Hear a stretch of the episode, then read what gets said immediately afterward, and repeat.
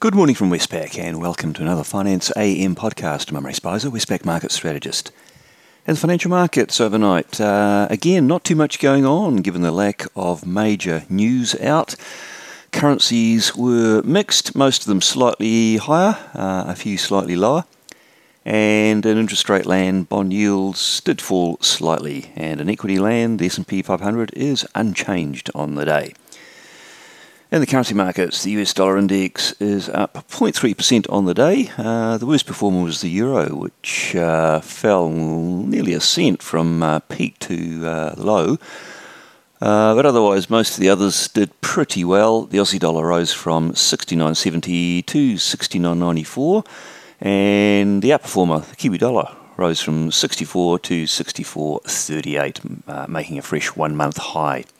Uh, that meant that the Aussie Kiwi cross did slip back further from 108.90 to 108.50. In the interest rate markets, the US two year Treasury yield fell from 4.26 to 4.18, and the 10 year yield fell from 3.58 to 3.50%.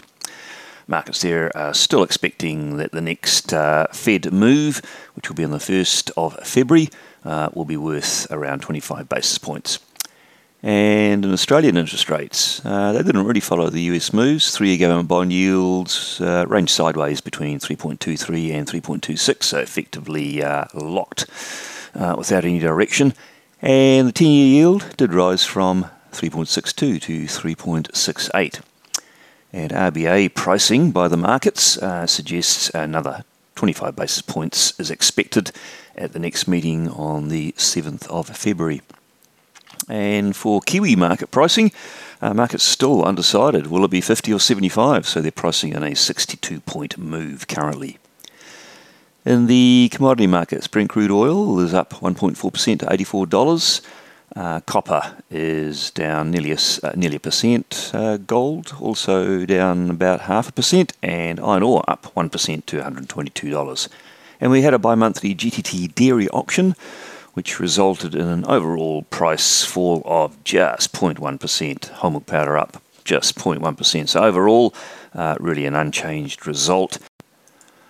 In the global data calendars, uh, we had uh, some Eurozone ZEW surveys, which uh, were better than expected, so indicating that the economy might not be in as dire straits as was earlier thought. Uh, fairly decent uh, set of labour data for the UK, in Canada, we had CPI data for December. Uh, the headline number was actually slightly lower than expected, although core was pretty resilient. And in the US, we had a local uh, New York Fed manufacturing survey, uh, which surprised with a very sharp fall, uh, no doubt driven by the uh, tightening cycle that we've seen from the Fed.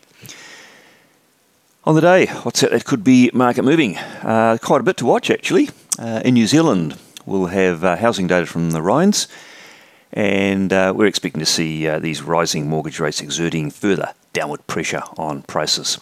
We'll also get retail spending data. Uh, this will be important this for the month of December, and uh, this will go into the deliberations for the RBNZ when it meets um, in uh, February.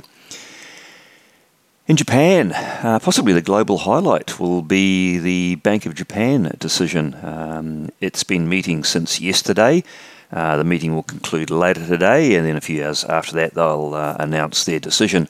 Now, the um, policy rate at minus 0.1 uh, is not expected to be changed, but uh, most BOJ watchers are uh, attuned to the possibility that the yield curve control band could be widened further.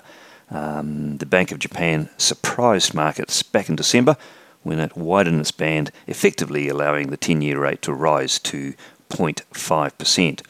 Uh, that's where the band maximum is at the moment, and uh, markets are wondering whether that will be increased even further um, as signs of inflationary pressures build in Japan.